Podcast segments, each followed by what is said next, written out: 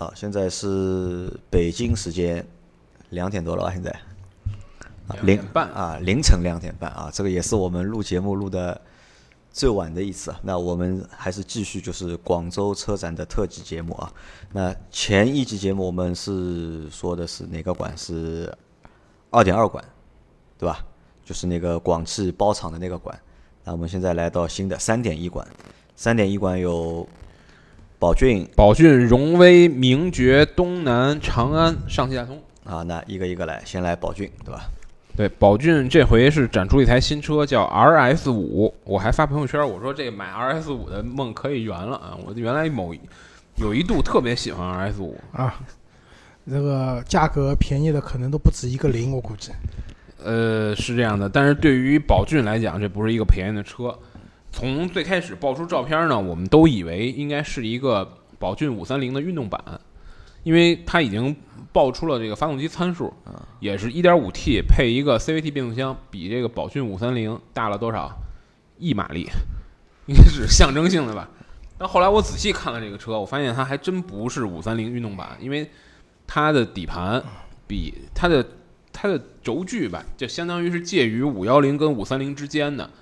那你怎么看？可能还是一个这个平台上的一个衍生的一个衍生的版本，呃，比如说运动版啊，或者是高端版，因为它的配置确实非常高。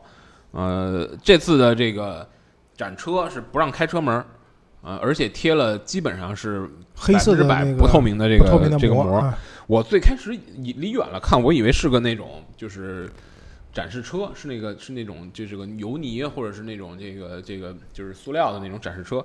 我趴到底下看了一下，还是有底盘结构的，基本上跟五三零差不多。但是呢，根据厂家的资料来写，就是这应该是一个定位，尽管它体型比五三零小，它是一个定位定位比五三零高呀。比五三零更高的一个运动版的车型，它用的是一个所谓全新的 R 系列的平台。那么以后在这个平台上，应该是要诞生下一世代的这个宝骏的车。就是说到这个车说白了就不便宜了，我不知道说到这。个平，说到这个平台啊，就是前几天不是有那个网上有很多，就发了一辆那个嘛，就是雪佛兰发了就是科帕奇，就科帕奇和就是五三零是同平台的嘛，然后又是一个国产品牌反哺合资品牌的一个案例，对吧？但这个科帕奇在中国是没有的，对吧？在欧洲上的是，因为其实说实话，五三零这个车不差，我前不久之前刚刚试过，确实各方面都不差。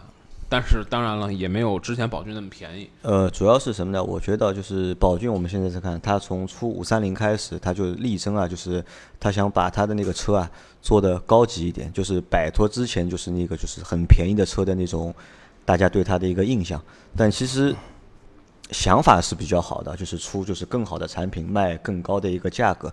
但是实际的一个市场的反馈，我们来看，并没有得到一个比较好的一个效果。我觉得未必是杨磊说这意思，就是按照我的理解啊，因为在整个上汽旗下，宝骏的这个品牌的定位是很清晰的，就是最最最低价的。对因为它它它它上面不是没，它不是没了，它上面还有别的品牌。对，对吧？所以可能五三零是作为这个整个车系里边比较贵的一个车而已，它底下的车肯定还会有。那这个至于 R 底盘，所谓这个 R R 系列的平台之后还有什么车？这我我我目前我们也搞不我太清楚。觉得以后会有 RS 三、RS 四、哎，就是应该 RS 五。代替之前的这个什么三幺零啊，不我说的是跟奥迪的 RS 哦命名是一样的，能那那圆了你买所有 RS 车型的梦想 RS 七啊！对，下下下一个展台吧。下一个下一个荣威，荣威荣威好像没有新车，荣威就我说一句，就是 Marvel X，Marvel X，因为我们在北京车展看到的是概念车，然后很快就量产，然后交付了。那我们群里面有朋友买了这个车，那我是觉得就是 Marvel X，你坐进去以后，确实它体现了上汽在造车工艺上的这种，最高水平的优势表现了。就是人称一直讲上汽代表了自主品牌的那个造车的这种最高的这种级别嘛，在这辆车上体现的还蛮明显的，因为这个车不便宜，对吧？补贴完的售价二十六万两驱版，三十万四驱版，但是坐进去以后，它整个内饰给你营造出来的那种两幅式的方向盘，包括它伸手可触及的地方用的这些材质，呃，确实还不错很高级，，但是让你能感觉到这车贵。说白啊、了，对的，但是呢，还是有点贵。它是真贵啊。名爵是 EZS 啊，对，ZS 的一个电动版，电动版对其实这个车没有太多可说的，就是一个充电口，但是呢，我因为我我现在目前咱们刚刚从车展回来，有很多新闻资料我还没有拿到，但我在这个展车看的时候，本来我看这个车看的很无聊，因为它跟这个普通版的 ZS 并没有太多区别，就是整个的这个这个这个造型上啊，包括这个布局，它的电池也放在下面，对空间也没有太多的侵蚀。但是后来我摁开它这个充电口，我发现 它这个充电口上一般都会写充电的安培数和这个充电的电电压，赫然写着两百安七百伏啊，两百安七百五十伏。我我利用我小学数学知识，我乘了一下，这乘完之后应该是说这个车支持一百五十瓦的快充，什么概念呢？这个车它没有一百五十千瓦，呃对一百五十千瓦的快一百五十150瓦就不是快充了，是慢慢充一。百五十一百五十千瓦的快充，就是什么概念呢？这个车它目前，我刚才简单的在网上搜索了一下，它是没有公布自己的这个电池的容量，但是呢，它公布了一个续航的里程是三百多公里，就是这个 NEDC 的续航。如果我们这样往回倒推，三百多公里，咱们按这种车一般百公里按十五度电来算的话，那么它的电池容量应该不会超过五十度左右。不会超过五十度。那啊也就是说，它真的如果找到一个一百五十千瓦的快充，二十分钟就能充满，啊，十几分钟就能充到百分之八十。我觉着还是很诱惑的。但是现在到哪儿去找这个一百五十瓦的快充？啊，我觉得这个代表了上汽的一个前瞻性，对吧？虽然充电桩未必能满足那么快的速度，或我先许它把这个接口做出来嘛，或许若干年以后真的就是可以做到这样了，对吧？或许它可能会在某些大城市布局一些类似的啊，对，也有可能，因为你想，你想那个保时捷的那个那个纯电动车，人家不是也号称半个小时左右能充到那个是八百伏，那个更那啊？对其。实这个我觉得也是未来的一种趋势吧，就是对，八百伏快充让你是未来趋势，就是让你充电，就这个速度啊，赶上你的加油站排队的时间算一算的话，差不多，对吧？但是充电站也会排队，啊，对啊，就是多造多 多造点接口嘛永。远是个无无无法解决的问题。呃，C S 这个车，我刚才看到新闻资料上，它有一个很有意思的东西，就是因为大家知道 ZS 是在东南亚一些国家有卖的，就电啊对汽油版 CS 我在我在泰国有看到过，对所以据说这个 ECS 也是按照全球的这个标准来开发的，它将来也会拿到国外去卖，啊，挺好。挺好。那咱们说点不好的啊，说点不好的。对面的展台是长安长安。呃，刚才我们要一句话来解 CS 八五是一个溜背版的 CS 七五，后面一句话你可以把它想象成它跟 CS 七五的关系，你可以想象成宝马 X 五跟宝马 X 六的关系不是这句话，啊，这是什么来着？特别丑特别特别特别丑，啊。对，好吧，好我们再说下一个展台啊。啊。大通，大通的话，这次那个之前网上一直在爆的照片，那个 G 五零 G 五零亮相了。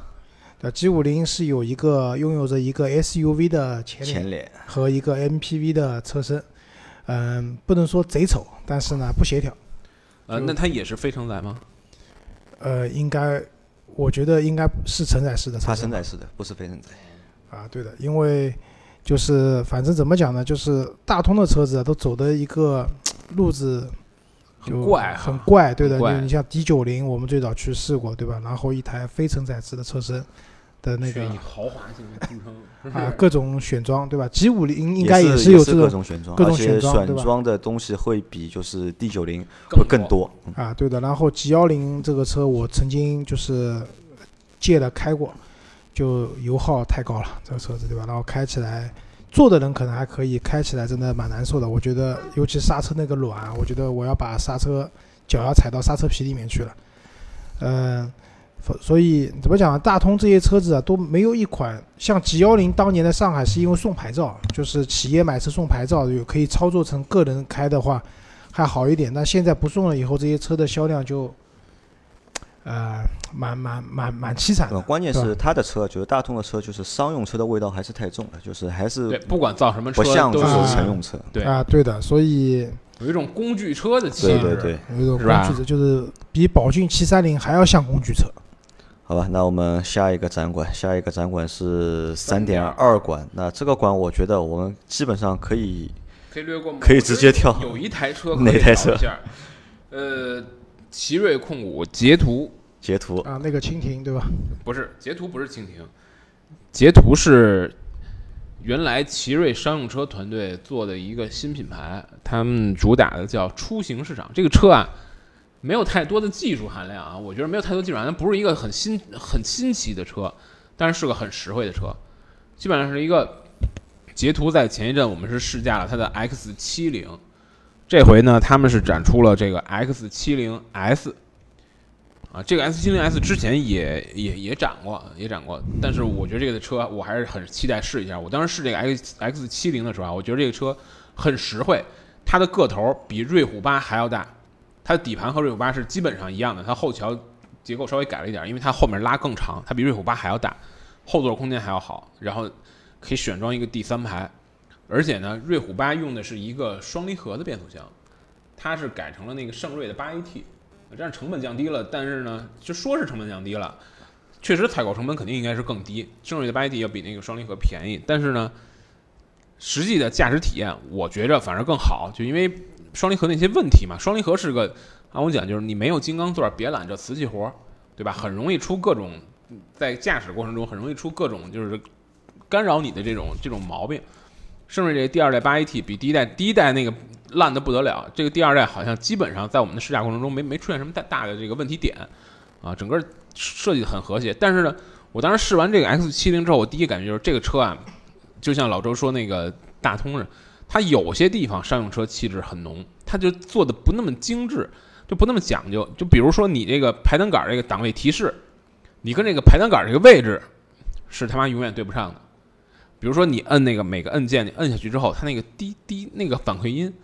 就是特别像低端的那个计算器的那个声音，包括比如摁出一首歌来，哎，就是比较粗糙。但这个叉七零 S 它是相当于 X 七零的一个运动版，但是它是它卖的豪华版，它卖的比那个瑞虎八贵嘛？呃，应该是跟瑞虎八差不多了，差不多的，因为它比叉七零贵一点点儿，它就比瑞虎八差不太多啊，空间也很大，但是它内饰整个精致度。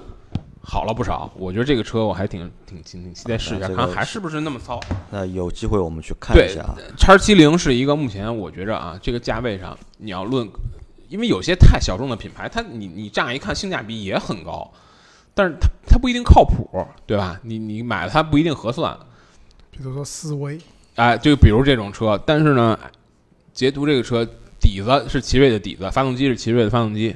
啊，那个蜻蜓叫前途，叫前途。这个车大概没什么，开着大体上没什么毛病，所以我觉得这个还真是一个性价比很高的选择。上市之后卖的也不错，我看那个上一个月捷途 X 七零卖了一万多台啊，不可能的，没有没有一万多台吗？不可能，不可能。那它就是它预售掉了一万多台，不可能，两个月预售掉一万多台。我们去下个馆吧，我们去下一个馆啊，下一个馆可以说的车还挺多的啊，标志，标志，标致、丰田、汉腾、北京现代、宝马 mini。嗯，标志，标致那个五零八 L，这个算是一台首发的车子。对，这个是一个所谓的全球首发车，因为在我们在日内瓦、在巴黎都已经好几次看过这个欧洲版的标致五零八，但它没有 L 嘛？它没有 L，但呢，这个标致五零八完全不是一个加长这么简单啊。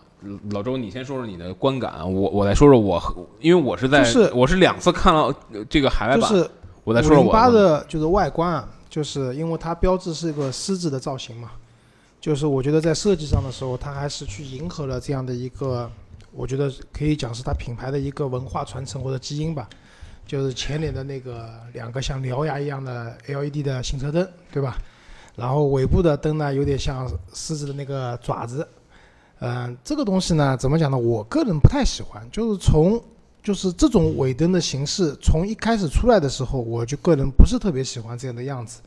然后再讲内饰的话，呃，内饰呢，我就觉得它的那个排档杆，可能是我见过的大部分车型里面是属于比较粗壮的，就是那个手不知道手感会不会好一点啊？嗯，但是。跟我们上次在店里面看到的，就是现在的就原来的五零八比的话，我觉得内饰上没有一个 质的变化。哎，对的，没有一个特别大的变化，还是上一代的影子很多嘛。因为其实很多车型，如果说你全新这种迭代升级的话，其实会有蛮大的改变的。但是在五零八 L 这个上面没有看到这方面的变化，所以个人觉得一般吧。就没有什么太大的一个新鲜度在里面。啊，对的，没有太多的新鲜度。好，那么我们说隔壁那个隔壁的丰田，哎，你你们剥夺了我探讨五零八的权利。啊对来来，跟让你继续探讨。我跟你讲，这个五零八跟海外版的看着全然就不是一个意思，啊，不是一个意思，对？不是一个意思。海外版的车，我们当时看到之后觉得非常惊艳，啊，呃，很漂亮。我们的第一反应说，这个车不是 B 级的对标这个凯美瑞、雅阁、呃帕萨特的车，它明显是对标 CC 的车，啊，无框式的车门，然后车也非常低，非常流线型。可是可是到国内之后一加长，首先加长了之后，无框式车门没了。啊，无框车门没有了，对吧？无框车没没了的同时，车身升高了。车身升高了的同时呢，它的这个 C 柱啊，有一点造型上非常微妙的变化。总之，从一个 CC 变成了一个老款帕萨特，我觉得这个这个衰减还是非这车身高度的升高对它的这个整个观感影响很大。然后它的这个在国产之后啊，它其实这个这个这个至少是目前车展上做的这个展示的车，好像它也没有这种双色车身的这种设计啊，我觉得很影响它的这种设计感。你你那个设之前呢，我们在日马车上看那车，像老周说的，我我认同，就是你乍一看你不会，你不一定觉得这个车好看，看入眼的有缘人肯定是觉得好看，嗯你不一定看得入眼，但是你就是你绝对能记住，你绝对能第一时间感受到，对哎，这车跟别的车不一样，这你们发现个共性了？但凡在我们这边啊卖的不是特别好的车子啊就，都是我说这些路子，都是这个路子佛系，哎，看对眼了你就买，看不对眼滚蛋，对吧？但是这个车还是有一个值得期待的，就是它的标轴版，包括它的很漂亮的那个旅行版，都还会以进口的这个形式来引入。但是，但是我想说的是什么？我大概其看了一下啊，在欧洲，你如果想买一个四零八旅行车，所有配置选齐，多少钱？五万多欧元，哇，这实在是太贵了。啊！就如果进口的话，要奔着多少得得奔着四十万、五十万去了。对，因为讲到这个，就我想到当年我去看三零七的时候，因为那个时候三零七我去看三零七的时候，两厢车都还没出来，就是三厢的嘛，大家觉得我这个特别丑，对吧？但是当时有进口版的那个三零七的旅行版 SW，对吧？就是当时觉得那个车其实很漂亮的，我也很心动，对？虽然它有很多问题毛病在那边，但 当时制约我去买这辆车的最大原因还是因为太贵了，对吧？当时当上海搞了一个活动啊，就买这个车送上海牌照，你可以想象一下这个车是什么价格，对？当时一块上海牌照四万多块钱但当时是只要给钱一定能拍到，是吧？啊，对，那个年代哦基本上你愿意出四万多块钱都能拍到，对吧？就是代拍只收你九百块钱，必中。好了，下一个品牌我们聊 Toyota Toyota。这回有两款很重要的新车，都是一丰的。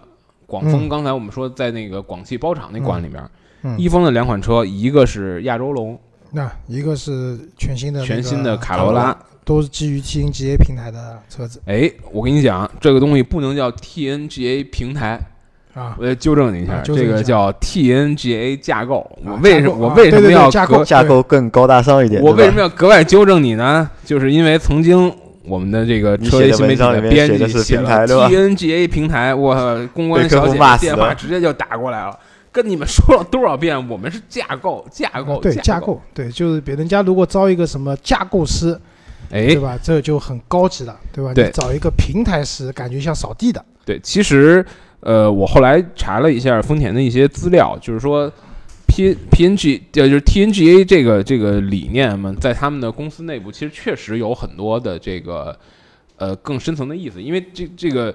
呃，时间得追溯到大概十年之前，就是零八年金融危机的时候，他们有一个，就因为当时丰田不是也刚换了老板嘛，就是丰田章男做第一把手，那当时这个车企各个车企的日子都不太好过，丰田也是好像是四十几年还是五十几年来第一次这个出现了亏损，然后呢，他们就对内部的这个制度进行了一些改革啊，他们原来基本上是这个产品经理制，就是一一个人产品经理负责这一款车，但是在他们那个所谓的 TNGA 架构的改革之后，当然这个改革当时不一定叫这名儿，后来被冠以这个名义。改革之后呢，就是说他们的这个产品经理就是单车的产品经理，所以他们叫这个 CE，权限降低了，更多的去负责一些一些表面的东西，就是这个车呈现在消费者面前，消费者所谓叫高感知的这些东西，而组建了很多公司，比如什么丰田公司、雷克萨斯公司、动力公司、什么新新什么新能源公司等等这些，由这些公司从更高的层面上统筹去操作一些底层技术，比如发动机啊、变速箱啊、整个底盘的架构等等这些，啊，好处就是为了省钱，这个研发效率能降低。啊，但我我觉得他们其实就是大家一说这个平台化省钱，大家就觉着换换换壳车嘛，对吧？套套套娃车嘛。我觉着其实呃很很多时候，咱们这个东西不能这么单纯的看。我看这个它的内部内部的一些材料里边有一个很好的例子，我觉着某种程度上可以可以说让大家解释一下，说它这个套壳或者说这个这个所谓换换壳车，它的意义是不是百分之百负面的，或者百分之百正面？他他举了一个很明显的例子，他说这个东西是怎么帮你节省成本的？他说雷克萨斯雷克萨斯也是在这个架构之下做的啊。雷克萨斯的每台车，它的仪表上，它的中控台上都有一块表，都有一块是就是机械的表。他说在之前可能每台车上呢，每一款车上，啊呃 ES、GS、LS 每款车这块表的不仅看起来造型不一样，它里边机芯儿也不一样。那这个其实是不一样了，对吧因？为因为它毕竟作为零部件，那它肯定走一遍这个所有零部件流程，这个设计的周期、实验的周期、采购成本，肯定都会有差距。但是它在整个这个平台的以这个平台的名义去统筹策划之后，这个表它就是看起来不一样，其它其实里边的机芯是一样的。啊，那那你把这些无谓的精力节省下来，你可以去研究别的。这是当然了，这是我以上观点啊，来自于丰田官方资料啊。如果大家不认同，人成又借着我们节目对吧，帮别人做广告了。我我觉得是这样，就是不管平台化、模块化、什么架构化，最终其实是要看车，对，对？最终就是在这样一套制度下面呢，因为现在啊，就是大家都知道多生儿子好打架嘛，就你儿子多，你才有实力在这个市场里面把从额，可能从五万到五十万的这个份额都给它占下来嘛。那么在这样情况下，如果说你 不同的阵线你都要重新开发、重新做这些东西的话，太慢了，太慢了，对吧？你成本也非常高，那势势必就是通过这种平台化的平台化的方式，然后采购上的那种流程上的优化，去为车子省下成本。这也是为什么我们现在可以买到的车子相对来说比以前便宜了，对吧？然后配置更丰富了，对吧？功能性更好了，这个总体来说还是一件好事情，好吧？回到我们回到车上吧。我先来讲一下吧，就是第一个亚洲龙，亚洲龙这个车子呢，其实喊着要进中国，喊了很多很多年了，对吧？但是一直没有销，一直没有真的拿进来嘛。直到就是锐志应该是去年停的，对吧？就锐志停产了以后，那其实在，嗯、凯美瑞和那个皇冠之间的话，缺一辆，缺了一辆车，对吧？然后皇冠的现在的日子其实也不好过，就是我们以前一直讲皇冠给人的感觉是一个很怎么讲比较贵的感觉，雍容华贵的这样一台车，但是现在你的皇冠看过去不是这不是这个样子的，对吧？土不土另外一回事情，但是确实很奇怪。皇冠没有一种高级感了，哎，对吧？那么这个时候丰田是需要拿一辆车进来去占据这样的一个市场的。那你可以看到雷克萨斯的 ES 已经很，我觉得这个车还是成功的，对吧？进来以后它的销量各方面，就前两天我有个亲戚跟我讲，他说他的老板买了一辆四十几万的那个就顶配的那个混动版的 ES，然后他跟我讲，他们老板特别说一分钱没优惠，对吧？什么都不送，对吧？不加价就算好的了。那其实我们知道亚洲龙这个车子的话和 ES 是同平台的，那其实也就意味着跟凯美瑞也是同平台的，对吧？那么但是这个车给的，这是因为内饰也看不到嘛，但至少我们会看到，首先这辆车的观感上来看是一辆蛮高级的车子，至少大小尺寸方面，对吧？不而且它的这个中网那种啊，对，别别别别急别急嘛，我要讲到的嘛，先讲观感，整体的观感，这辆车就是大，然后就是说至少我们觉得不比 ES 这辆车子看上去小，对吧？就比较高级。那第二个就是那个中网，就是人成，常的大，就是人成一直讲丰田章男上台以后，就是整个丰田系的车子就造出来，变得很就是激进。嗯你可能不喜欢我，但是你一定会记住我，对吧？那雷克萨斯就是做成张牙舞爪的样子的。呃，那么这一次的这个亚洲龙的这个前脸呢，就是它的格栅的设计可能和雷克萨斯还不太一样，对吧？但是呢，就雷克萨斯我可以讲就比较凶猛，或者说比较张牙舞爪。这个东西呢，我我只能用就是怪，就是很怪这个样子来来来形容这个这个东西。但是好处是，你真的会记住它，对吧？你你以后就哪怕像我老婆这样就对车不了解的人，只要他跟我我跟他说一次这个车叫亚洲龙，他哪天在路上看到以后就会说啊这个车是什么车？那至少大家记住它了，对吧？加上这个车可能有的它的一个，我觉得亚洲龙是有群众基础的，在在国内，因为虽然一直没进来过。之前各种渠道其实是有进来卖的，而且卖的很贵。我记得当时亚洲龙的售价，对，应该是能比到将近比到五系的价格。对就是为什么呢？就是为什么凯凯美瑞卖的好，有个很重要的原因，当年的佳美给大家留下了非常好的印象，所以凯美瑞就是进口的佳美给它打了一个好的基础。那亚洲龙其实一个是人人讲的，就各种渠道在卖卖的很贵；第二个，网上喊了那么多年的亚洲龙，而且名字也很好听，亚洲龙，对吧？这个名字也很重要，我相信风水师一算，这肯定是个好名字，对吧？所以我觉得这个车将来应该是在市场上会。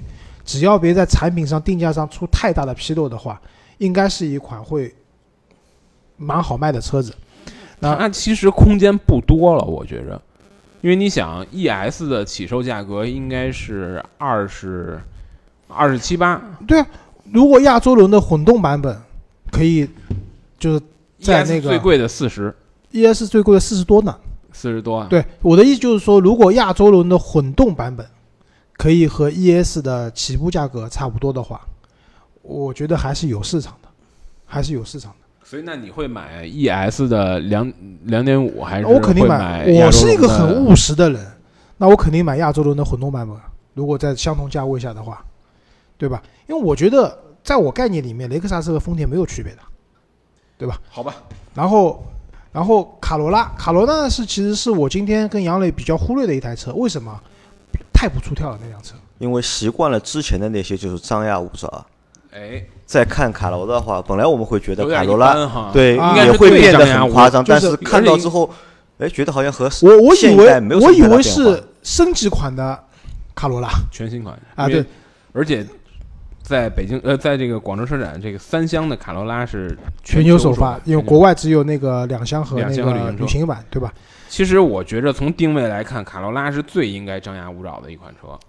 对，因为它它针对的是很年轻轻化的用用户啊用户嘛。因为我之前去店里面看卡罗拉双擎，就什么都好，驾驶感受也不错，油耗非常低，都省心，什么都好。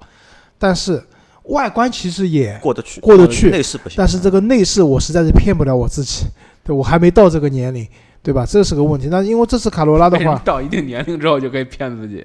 呃，就你年龄大了，比如说哪天周老师五十岁了，对吧？这个时候要安稳了，对吧？那可能卡罗拉这种现在这个版本的内饰可能可以，但是其实新款的卡罗拉的内饰也没有太多的变化，给人的感觉好了好了啊，对很多，肯定好了很多换到上面弄个悬浮式的屏幕，啊，悬浮式的，对吧？下看起来好了很多。而且它这个悬浮屏幕，我觉得比 CHR 的那个好，CR CHR 的那个感觉很很臃肿。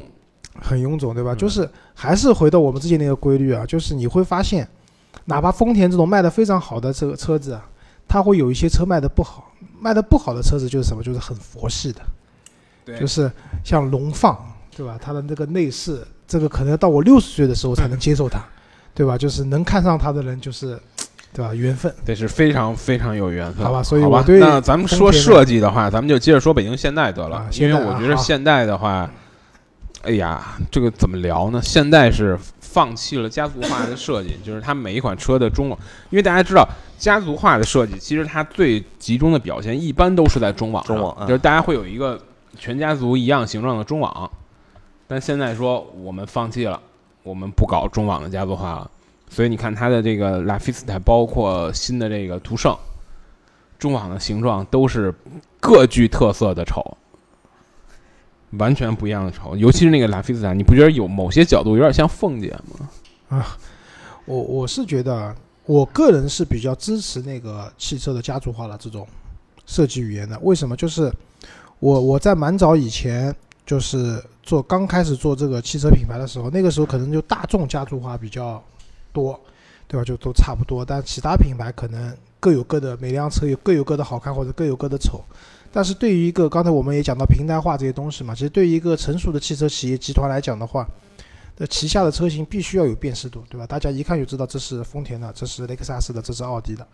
那 这个东西其实是帮助你在市场里面去稳固你的一个用户的基础的，对吧？但是当然了，如果你是个很有个性的品牌，你每一辆车拿出来都很漂亮，对吧？没有家族化也无所谓。但是就像刚才人人讲的，就现在这个各有各的丑，就你还不如搞成一种丑法，大家也都记住了。你各有各的丑，多难受啊！就是有的像罗玉凤，有的像那个芙蓉姐姐，啊，其实我跟你讲，芙蓉姐姐不丑，芙蓉姐姐就是胖，瘦掉的芙蓉姐姐挺好看的。坏了，天儿聊死了。下一个车是什么来着？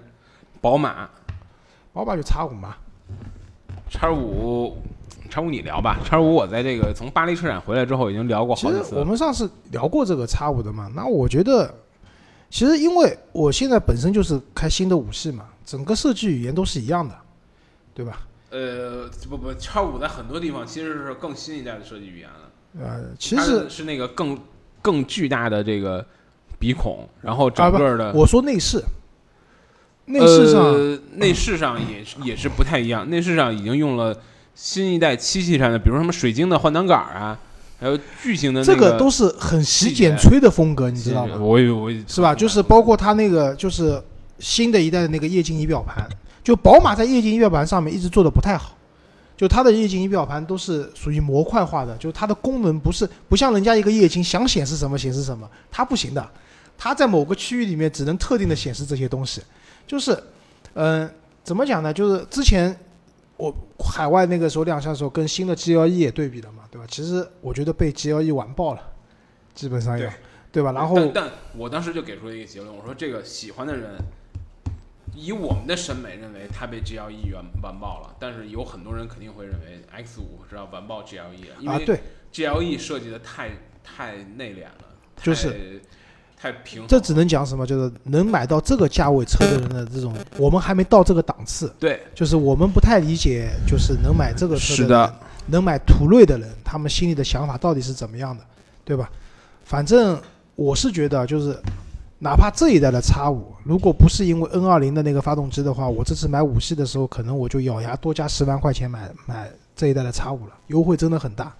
对，但是那个 N 二零的发动机和 B 四八的放在一起，我实在是下不去这个手啊。但是下一代的 X 五，你你觉着会让你有那么大的吸引力吗？嗯，现在 X 五能卖到八折，我知道，就是现在的 X 五入门价六十万都不到，五十八万就能买了嘛。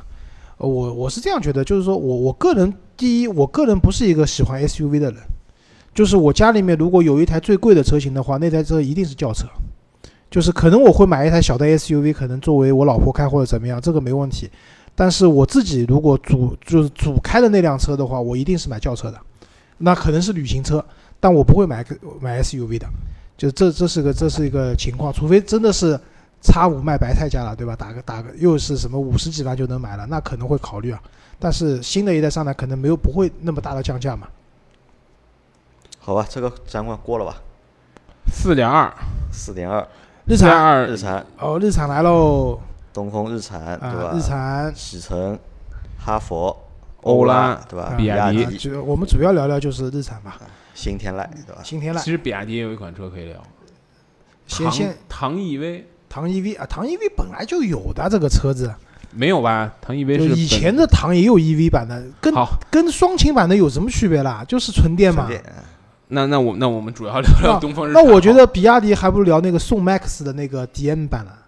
宋 MAX 总算出那个插电混动版了而且还是四驱的，啊！宋 MAX 版居然作为一个不太贵的车，居然用了前后双电机，这个还让我挺意外的。啊，对，好，我们回到日产吧。日产我觉得两款车可以讲一下，一个是天籁，还有一个是纯电动的那个轩逸。就是之前有凌风嘛，Leaf。Leaf 这个车我很早很早很早以前就看到过了，我我就是在零几年的时候去香港，当时在香港的那个商场里面，他们有一个展示，就是那个那个时候在国内没有什么纯电动车这个概念的，插电混动都没有的。那个时候香港已经在卖那个纯电的那个 Leaf 了，它的那个充电口是在正前方进气格栅这边的，就当时我觉得很新鲜啊这个车。那么像这一次的话，东风日产它那个先讲轩逸吧，比较简单，出了一个轩逸的一个纯电版，纯电版，但是呢，这个车有它的问题的。就像展台上有一个媒体老师讲了，就是说轩逸这个车还是在拿照传统汽车的思维去改成去改成了一个电动车。几个问题，地板高度啊，一个问题就是，我们看到它那个就是底盘的那个布局的那个解包的那个透明的车子嘛，嗯，它在那个后排座椅的前方啊，它放了一一整块的那个我不知道什么东西，就是可能是那种电路控制的那种元件，导致我们理解就是一辆纯电动车的话，地板一定是平的，你后面会坐得很舒服。但是这辆车它的后面后排座椅的中间有一个高高隆起的地台，就是其实就是那套就是它那套东西把它电控系统，我不知道是不是电控系统，就是把那个地方给占据了，导致你坐在后排不舒服，对吧？这是一个问题。那第二个就是你整体坐进这辆车以后，你会发现纯电动的车和原来的轩逸没有什不一样就没有什么哦，区别，没有区别。没有区别嘛，对吧？那很多买纯电动的用户的话，一个是新能源，我能理解为这就是还是一个解决问题的呃，车，对，就是为了积分嘛就是，为了积分嘛。对吧？是为了解决问题的车。好，呃，一方面解决厂家的问题，另一方面也解决消费者的问题。你不是没有这种车可买吗？我给你一个多的选择。啊，对的，因为这个车因为国产了以后，理论上应该是有补贴的嘛，所以价格各方面应该还过得去。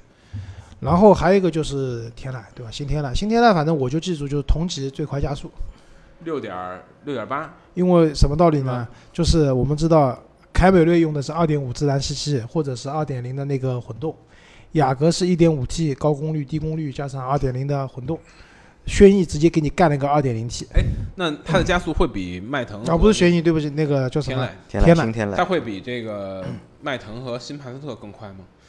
我觉得不会慢，至少为什么？就以前我们开那个一点六 T 的那个日产的车子，像骐达这种车，很快的，真的非常快。因为为什么？它车轻啊。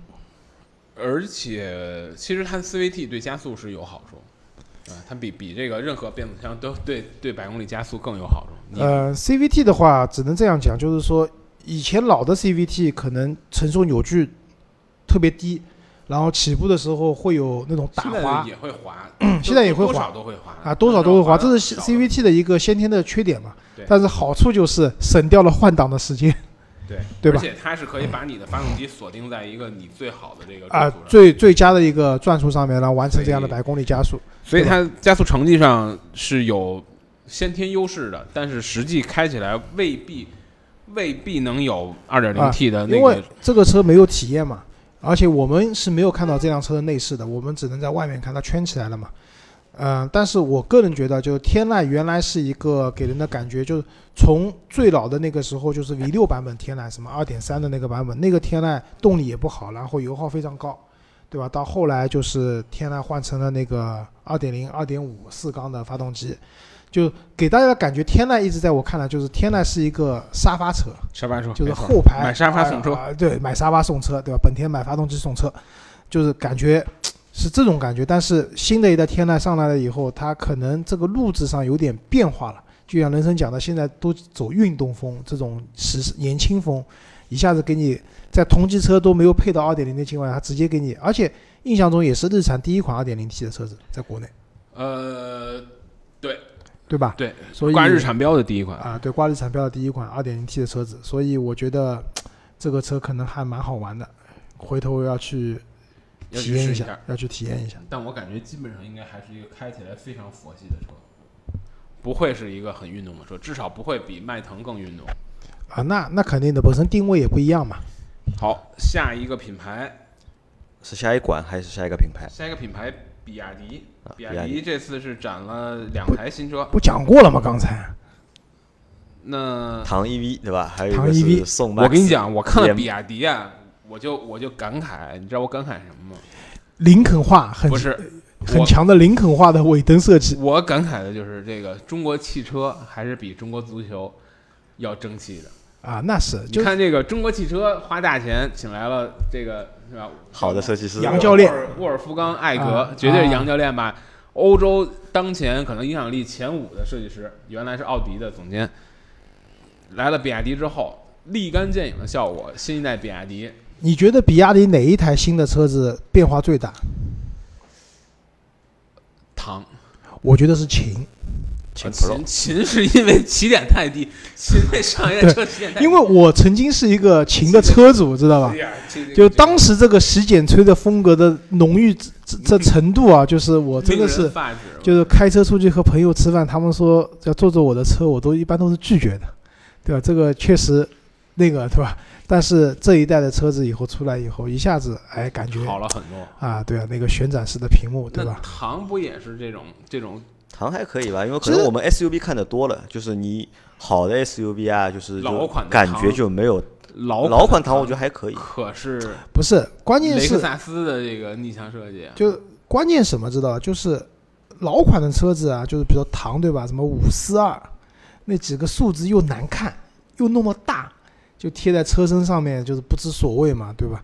然后现在无法理解的现在反正人家就是聪明了，就是就像以前我记得就奇瑞有一个东方之子的车，哎，它后面那个几个字写的真的是大，就是像我们这种近视眼对吧，隔开二十米都能看到。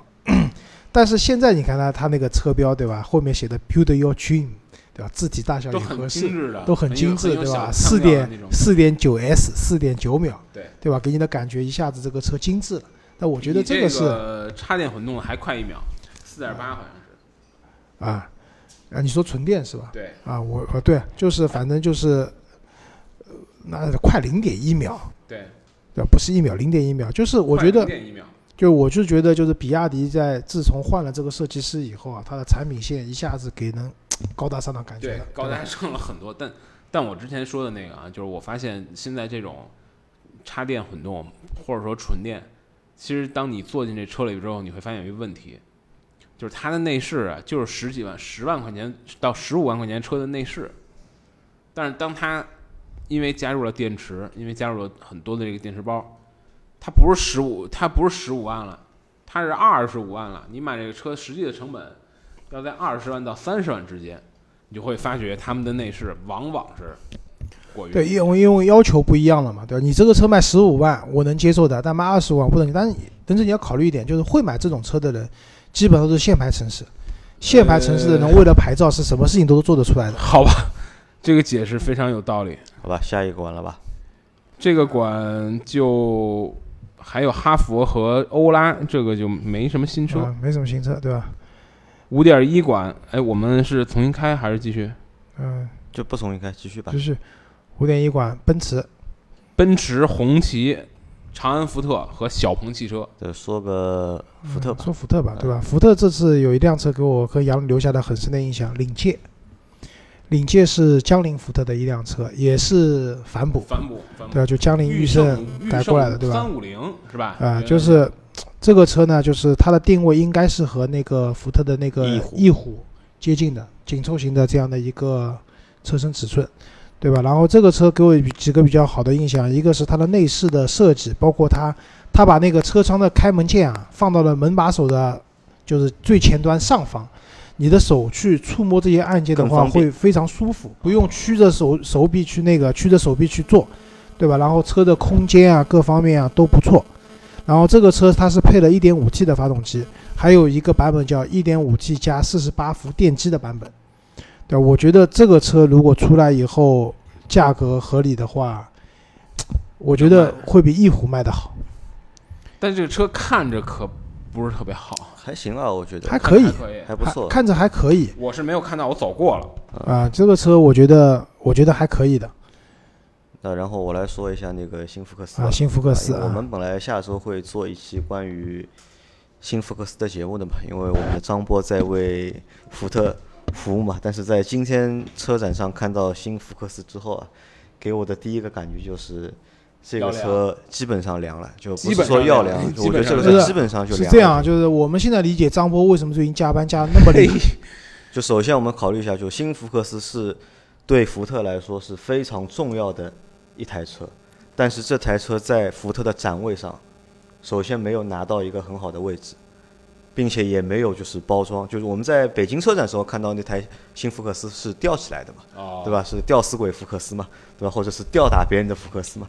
但是在这一次就是在看这个福克斯的那个位置的时候啊，毫无感觉，因为这台车本身就是那个外形就比较普通，就不跳眼嘛，对吧？但是在车展上面你也不去帮花点心思去搞它，那说明什么？说明可能啊，就是品牌方啊在做这个车的这个营销或者是推广的这个思思维方式上面啊，比较传统。不是好像没有动脑筋啊，好像是完全不上心的感觉。我我觉得啊是这样，就是单看聊了是吗？就单看新福克斯呢也就算了，关键展台上还有老的福克啊，斯。对的，当两部车放在一起的时候呢，好像老的还好看一点，还就是新福克斯完全没有体现出它新在什么地方新在少一个气缸啊，啊。对啊，可是你价格没有少一个缸的那个那么多啊，对吧？就是反正全系三缸啊，全是系三缸，对吧？这个就是。你说完全没亮点嘛，也不至于，对吧？它有那个一点五自然吸气三缸加六 AT，对吧？对。还有一点三 T 1.2一点三 T 三缸加八 AT，对吧？还有一点五 T 三缸加八 AT，就是东西都是好的，就是我们要是那首先一点啊，就是我们不是说三缸就不好，对吧？三缸不是说不好，但是问题是说，当其实对于厂家来讲，你用三缸发动机可可能最大的初衷一个是节能减排，另外一个就是省成本嘛，对吧？但是你省掉的成本或者说你省掉这些东西，没有在这辆车上其他的地方去体现出来，可是你卖的价格又没有那么的便宜，对吧？这个车要凉，送一手凉凉给你。如果说是四缸，然后也没太大戏。没亮点你你听我，你听我这个假设，如果这车本身是四缸，比如说你当你买一个零度的时候，销售人员跟你说我的车是四缸，但是我现在有一个选择，我给你一个全球特殊版，啊，三缸，便宜两万块，你同意吗？我不一定会同意。便宜三万块，可以考虑的。可以考虑可是七折了，啊，可以考虑，已经降幅超过百分之二十五了，对吧？我觉得这个就很说明问题。那其实啊，就这个问题，我们之前也讨论过，就是三缸不三缸，其实不是最啊，三缸四缸不是最主要问题，最主要问题是你卖多少钱。对吧？就我们就拿那个别克的那个英朗来说，刚上市时候，上市三四个月吧，对吧？卖不动，对吧？从月销榜的就是前十名，就滚到了二十名以后，但是从八月份开始，对吧？降价往往死里降，对吧？降价四万起，对吧？然后到我们看九月份的销量，蹭一下这个回来，月销两万多台，对吧？其实用户我觉得就是不会太介意你到底是三缸还是四缸的，关键还是那个价格。主要还是便宜。啊，对的。或者呢，就你这个车虽然是三缸，对吧？少了一个气缸，但是呢，你在其他地方补回来了。啊，对你屏幕大一点啊，或者功啊，能就是你多一点啊，看一进去哇，这个惊艳，这个内饰惊艳。你看我用的爱马仕的皮，对吧？那大家也能接受，对？不然的话就可能比较难啊，好吧？那这个馆还有东西说吧？我手机没电了，就我嗯看不到那个图片了已经。啊，没有了，这个馆就没有了。再往下往下吧，下下面那个馆好像是大众馆对吧？是不是雪佛兰雪，佛兰、雪佛兰。那这个雪佛馆兰、别别克嗯，也没，其实也没陈雷诺、东风风光、奇瑞。奇瑞其实也没什呃没也没都什么新车，没新车，没什么新车。雪佛兰有啊，雪佛兰有那个就是新的 RS、迈锐宝啊 XL，啊，迈锐宝 XL 的配了新的九 AT 的变速箱，对，对，就是和那个探界者用的一套一套一套动力总成，对吧？其实迈锐宝 XL 前段时间卖的蛮好的，对吧？当然因为也是属于有钱能使鬼推磨那系列啊，优惠幅度非常大。啊，对，其实而且这个车啊，说实话真不难开。我前一阵子来广州办点事儿，租了一台迈锐宝，啊，从深圳开到广州，发现这个车其实真是并不难开，但是呢，在设计上啊，但是在设计上这个车就是不显好，啊，内饰的这种工艺，内饰的这种，包括它的这个非常有辨识度的这个味道，给人一种廉价感啊，啊比起雅阁，比起凯美瑞来，品牌定位的问题吧。这个真是稍微差了。这个味道是雪佛兰特有的味道，对吧？别克就没有这个味道。按我讲，就有一种有一种吐吐在车上的这个呕吐物的味道。嗯，好吧，那挺恶心的啊。好吧，这个馆就差不多就这样了吧，没有太多可以讲的。别克也没有可以讲的啊，东风光、奇瑞也好像没有什么也没东西啊也没什么。雪佛兰在这个之前一天，它的这个雪佛兰之夜上发了一款叫蒙扎 RS 的这个半量产车嗯，啊，很漂亮这个车，但我并不知道它什么时候量产。啊啊，不可能量它的定产它的呃量产出来也没人买。不不不，肯定是个量量产车，它看起来应该是个照着科沃兹那个路那个路子。其实雪佛兰这些年啊一直在寻求品牌的一个变革，就是因为其实我们知道国内卖的雪佛兰的车子和国外在卖美国在卖的雪佛兰车不一样吧子根本就不是一个车子一，个东西，对吧？那美国卖的好的其实是它的皮卡，它的那个对那个叫什么 SUV 对吧？但是国内现在主卖的还是那些小的轿车嘛廉价的轿车。A 级轿车，对吧？这些车都可以可以去给宝骏生产了，对吧？自己弄点好好一点的东西吧。哎，你这个倒是好创意，对吧？宝骏要升级，对吧？可以接盘一些就是雪佛兰的啊，对，雪轿车的佛兰车型。对吧？把你那些，对吧？但是雪佛兰呢有个缺点什么？它在国外卖的好的车子啊，排量都偏大，对吧？什么 Suburban 这种什么东西都是动不动什么都是什么五点零、5.0五五点几排量的，这个进进不了国内，没办法进的，对吧？好，再下一个馆再下一个馆就是大众馆大众啊，大众馆馆啊，啊，大众馆大众其实这次没有太多新车，没有大众呢，我要讲一个典故，就是前段时间比较流行一句话叫“不怕光头开路虎，就怕大众带字母”，嚯，对吧？那这就是上汽大众干。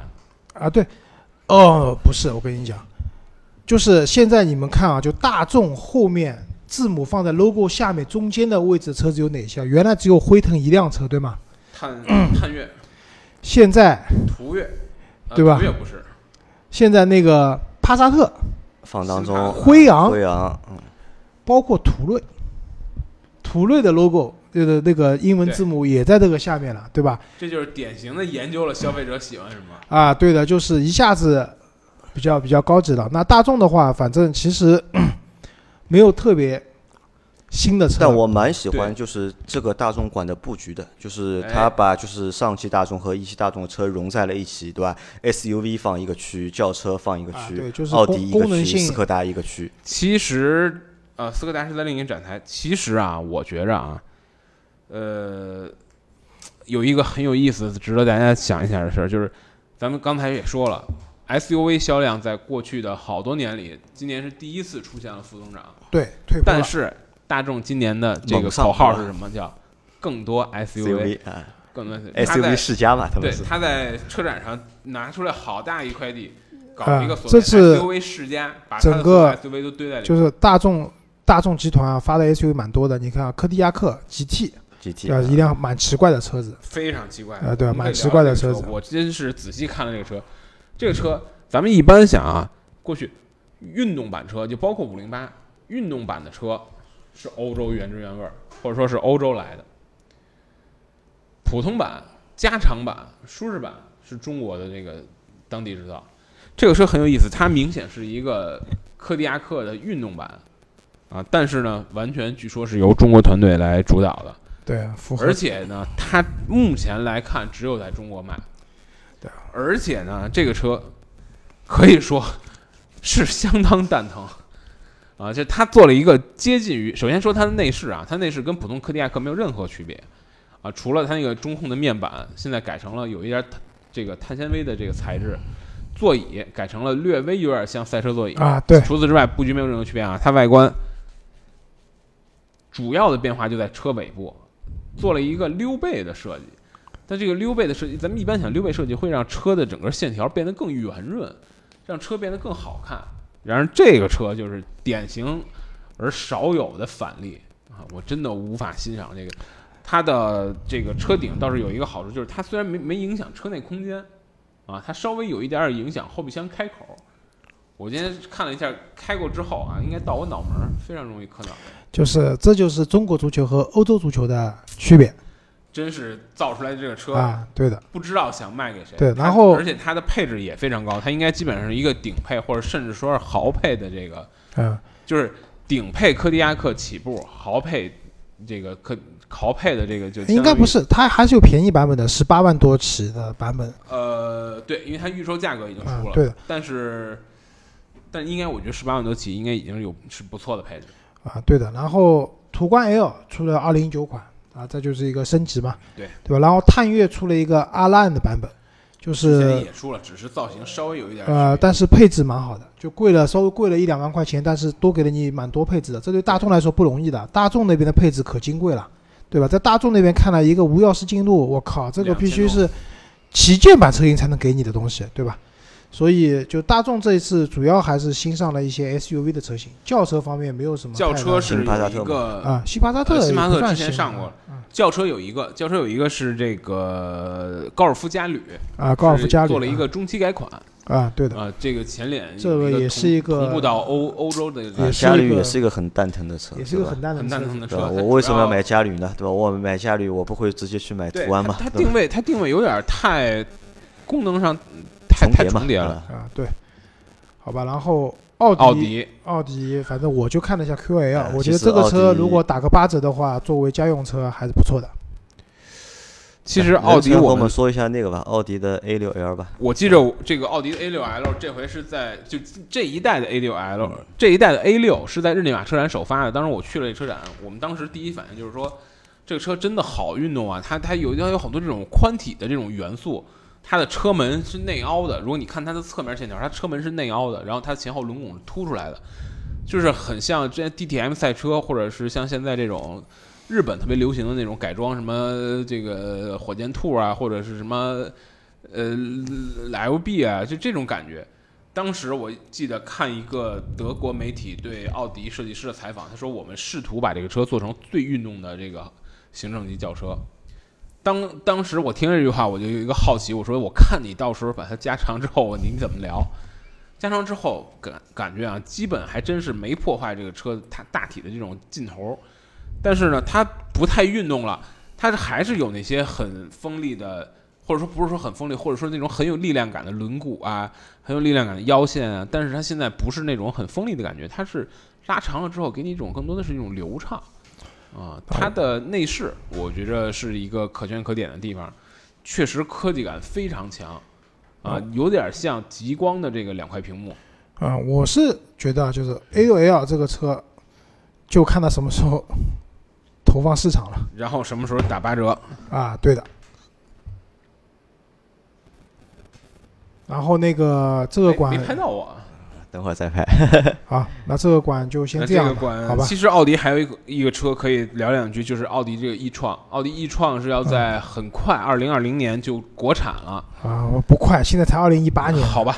那那那那我们到二零一九年再聊这个车，好吧，好这一期节目就到这里了，因为时间已经有三点三点二十八。啊三点半了，已经这期节目也做了一个小时了，就拉倒吧，就好吧。反正明天我们还有时间，晚上还可以在一起。天还有一个那我超跑馆，那我们明天可以把就是收个尾，因为我们新能源车还没有说嘛，就是那些新兴的啊，新势力嘛，其实发生了一些些的变化又又又是一个吐槽大会。啊。好吧，那我们这期节目就到这，明天继续。好拜拜今天累了啊，拜拜。啊，感谢大家的收听，拜拜。